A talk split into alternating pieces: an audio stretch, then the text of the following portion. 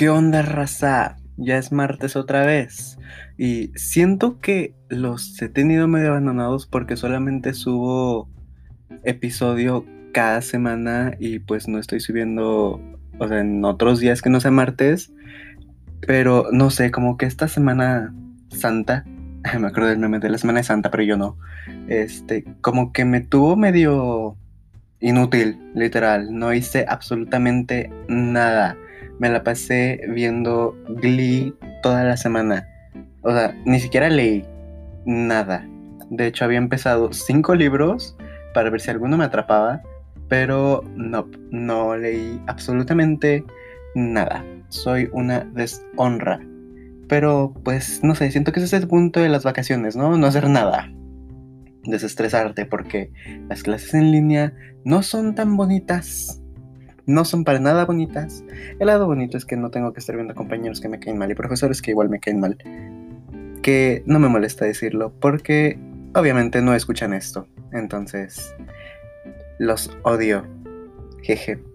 Pero, oigan, esta semana, bueno, o sea, no esta semana, sino la semana pasada, Epic Reads anunció que la selección va a ser oficialmente una película de Netflix y como que todo, todos en, en Bookstagram y de los que tengo igual en Facebook, como que se volvieron locos con la noticia porque como que es algo que ya se había dicho desde hace mucho, pero pues no era nada concreto y ahorita ya es oficial. Y no sé, yo siento que va a ser una muy buena adaptación por el hecho de que Netflix ya ha adaptado libros antes, como por ejemplo las películas de A todos los chicos de los que me enamoré. Sí, no son las adaptaciones más fieles que digamos, pero conservan la esencia e incluso ciertos detalles de, las, de los libros. Y entonces hicieron un buen trabajo con esas películas entonces no, no me da miedo que arruinen la selección. Bueno, sí, tengo el miedo interior, eh, principalmente de que vayan a arruinar a mi personaje favorito, tanto en su personalidad como físicamente, porque... de hecho es el libro el que les voy a hablar ahorita. Entonces, a ver, primero les hablo del libro y ahorita les sigo diciendo de esto con la adaptación y todo.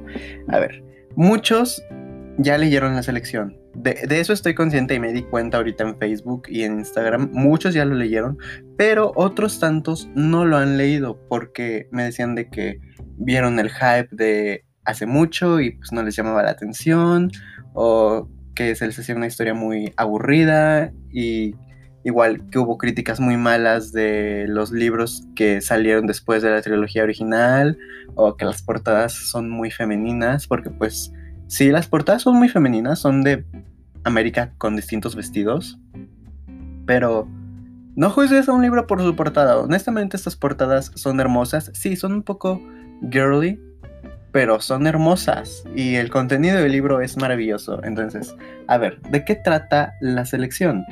Dice, para 35 chicas, la selección es una oportunidad que solo se presenta una vez en la vida, la oportunidad de escapar de la vida que les ha tocado por nacer en una determinada familia, la oportunidad de trasladarse a un mundo de trajes preciosos y joyas que no tienen precio, la oportunidad de vivir en un palacio y de competir por el corazón del guapísimo príncipe Mason.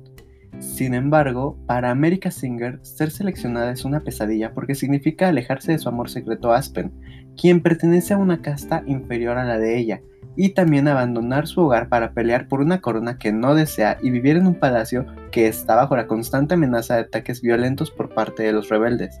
Es entonces cuando América conoce al príncipe Mason.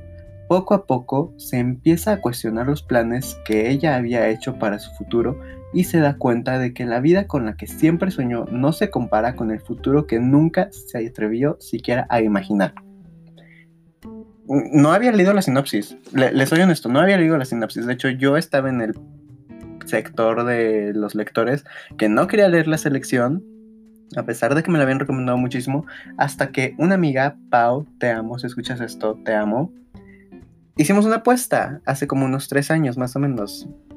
O más, no me acuerdo. Fue en 2016, creo. Ah, pues sí, no fue hace tres años, fue hace más. Eh, el punto es que habíamos hecho una apuesta. Ella tenía que leer Percy Jackson Y, o sea, íbamos a leer los libros favoritos del otro, pero como sus libros favoritos son los de Cazadores de Sombras y yo ya los había leído, entonces tenía que leer sus otros libros favoritos, que eran los de la selección, y a cambio ella iba a leer Percy Jackson.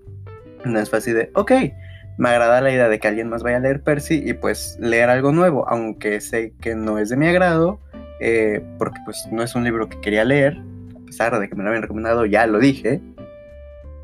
Pero pues fue así de, hmm, ok, vamos a darle una oportunidad. Entonces fui a la biblioteca, que bueno, la librería que hay aquí en mi pueblo, porque pues aquí no hay nada. Y ya lo compré y todo. Y no les miento, lo empecé en la tarde y lo acabé esa misma tarde porque es un libro súper, súper rápido de leer y la historia te atrapa. Eh, creo que está en primera persona. Eh, a ver. Déjenme ver, déjenme ver. Estoy checando. Sí, aquí dice me pregunte. Entonces, sí, está en primera persona. Desde el punto de vista de América, América es la protagonista. Es un libro de romance distópico, pero no tan distópico como los Juegos del Hambre o Divergente o Maze Runner. No, este sí tiene su contexto histórico de que después de creo que la Tercera Guerra Mundial o Cuarta, no recuerdo, em, el mundo decidió regresar a, las, a la monarquía.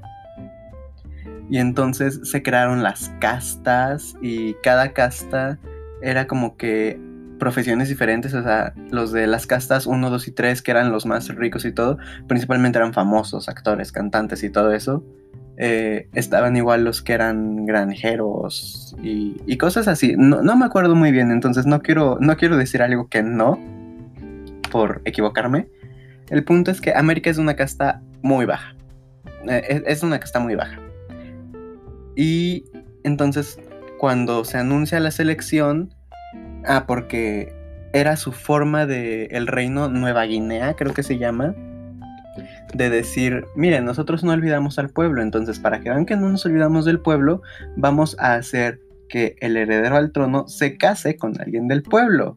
Entonces, en este caso, el heredero al trono, el príncipe Mason, le tocó su selección, entonces tenía que, eran como que por sorteo pero al mismo tiempo la seleccionaban con como que unas así de, ah, bueno, estas para apariencias, estas porque nos convienen y esas así de, mm, se ve bonita, vamos a, jalarla. Medio, medio, ay, se me fue la palabra, superficial, eso, medio superficial el asunto, no sé hablar, perdónenme, no salgo mucho de mi casa, y menos en esta cuarentena, ya no sé hablar. Entonces, América, ella no quiere entrar al concurso, pero pues su hermana está así de, ay, entra, es un sueño, sería un sueño hecho realidad que te seleccionaran y todo. Y así de, ok, pero estaré compitiendo contra muchísimas chicas para siquiera pasar a la selección, y aún así dentro de la selección estaré compitiendo con muchísimas otras. Entonces, por azares del destino, según América entra a la selección. Y Ah, se me fue. Les estaba diciendo igual del contexto histórico, no entiendo por qué terminé hablando de esto. El punto, regresando al contexto histórico, es que había un grupo como que de rebeldes que querían terminar con la monarquía y regresar a las cosas como estaban antes de la guerra y cosas así, pero de una forma muy violenta, básicamente como estamos ahorita, o sea, regresar a lo mal que estamos, que no sé si regresar a una monarquía sería una buena idea en estos tiempos, que, de hecho una de las profecías de Nostradamus dijo que la reina, que Inglaterra iba a tener un nuevo rey y pues eso pasaría únicamente si la reina muere y pues hay que recordar que la reina le dio coronavirus y muy joven no es esa señora. Entonces mi pregunta es así de, ¿va a tener nuevo rey Inglaterra o Inglaterra se va a rebelar contra la monarquía para quedar únicamente como una democracia? Hmm, no lo sé. Preguntas que no me dejan dormir. No tiene nada que ver con el libro, no entiendo por qué divago tanto. El punto es que están los rebeldes que quieren acabar con todo y regresar a como estaba antes y así. Pero pues económicamente y... Mm, no, pues sí, nada más económicamente como que les conviene al, al, Estado, por así decirlo. Es lo que le conviene, mantenerlos en casa, sin monarquías y así. Entonces, América entró a la selección súper de desagrado y todo así de yo no quiero estar aquí, no sé qué, pero luego así de hmm, me van a pagar por estar aquí y su familia necesitaba dinero, entonces fue así de ok, me voy a quedar aquí para darle dinero a mi familia y pues al mismo tiempo les dan comida a la, a la familia, entonces así de hmm, dos pájaros de un tiro. Entonces literalmente ella estaba solamente ahí por el dinero y por la comida, básicamente. Y un día tuvo una crisis existencial como todos hemos tenido y más en esta cuarentena. Dios, si vieran mi inbox a las 3 de la mañana, tantas crisis que hay. El punto es que América sale corriendo y fue, fue en su primer día, de hecho, creo. Sale corriendo a los jardines y todo y encuentra al príncipe. Pero estaban así de, oh Dios, no se supone que te podía conocer ahorita, me tenía que esperar hasta la presentación oficial y no sé qué. Y fue así de, ok, bueno, yo tampoco se supone que tenía que haber conocido y shalala, shalala, shalala. Y no es spoiler, América le da una patada en los testículos a Mason. Eso, eso, muy bien hecho. Fan total, de hecho me reí muchísimo con esa escena que la releí como cuatro veces, fue así de, oh, le di una patada, qué risa. Me río con muy poco, perdón. Y entonces ahí como que hacen un trato de que América le deja muy en claro a Mason que ella no quiere estar para nada ahí en la selección y no le interesa. Ella quiere regresarse con su novio, que su novio terminó con ella por cuando se enteró que iba a ir a la selección y todo eso. Entonces fue así de, ok, eh, tú no quieres nada conmigo, eso significa que yo no voy a querer nada contigo, que estás aquí por el dinero y por la comida, bueno, entonces te voy a mantener el mayor tiempo que pueda para ayudarte en ese aspecto. Y me así de, ay, qué linda persona eres y todo eso. Y conforme va pasando el tiempo, van eliminando a ciertas chicas o igual América va conociendo al príncipe a través de una amistad que empezaron a hacer de, ok, no es un príncipe, es una persona normal. Que de hecho todos los libros que he leído en los que hay príncipes está ese, está ese cliché de, ah, es que es el príncipe, a mitad del libro, oh Dios, es una persona normal. Así dude, obviamente, la realeza es gente normal, también va al baño, también todo, o sea, es gente normal. Que tengan que vivir con ciertos, ah, con ciertas reglas y sus estigmas y todo eso, pues ya es otra cosa, pero eso no quita el hecho de que sean personas completamente normales, con muchísimo dinero, pero normales. Digo, las Kardashians igual tienen muchísimo dinero, y son normales. Entonces, eh, iba a decir una grosería, pero no, yo no digo groserías. No, eso en, mi, vocal, en mi boca no van a escuchar una. ya, perdón. Entonces es así de, bueno, te voy a, te, te estoy conociendo más, eres buena persona y todo. Y hay ciertos problemas con el rey porque el rey está así de, es que ya tienes que eliminar a esta chica, esta chica no va a aportar nada, no, no es buena, no nos da buena reputación, es enojona, es rebelde y cosas así, entonces ya, bye con ella. El punto es que las cosas se empiezan a complicar recordando otra vez que es una distopía con los rebeldes y amenazas de muerte y todo. Entonces así de, ok, tenemos que acelerar el proceso de estas cosas. Y así es como surgen los otros libros que son La élite y La elegida. La élite es el grupo de chicas seleccionadas, de esas 35 creo que solo quedan como 12. Y son las que ya están peleando más duro por ganarse el corazón del príncipe. Entonces, se supone que todo era un plazo de más tiempo, pero por problemas de distopías, adelantaron las cosas y así. Entonces, la trilogía original, que es con Mason y América, son la selección, la elegida, la élite y la elegida. Que la elegida, pues básicamente el nombre lo dice, o sea, es la que quedó, la que ganó. Incluso la portada es el spoiler más grande que pueda haber porque es un vestido blanco y pues no usas vestido blanco a menos que vayas a casarte. Entonces, que es un cliché de hecho eso, un estereotipo. Pero bueno. Y también es súper spoiler de lo que pasa en la elegida el hecho de que hay continuación después de esa trilogía, que son los libros de La heredera y La corona. Entonces, Sí, yo no pienso decir nada porque es bonito guardar el misterio, aunque es obvio lo que va a pasar, Pero son unos libros hermosos, preciosos.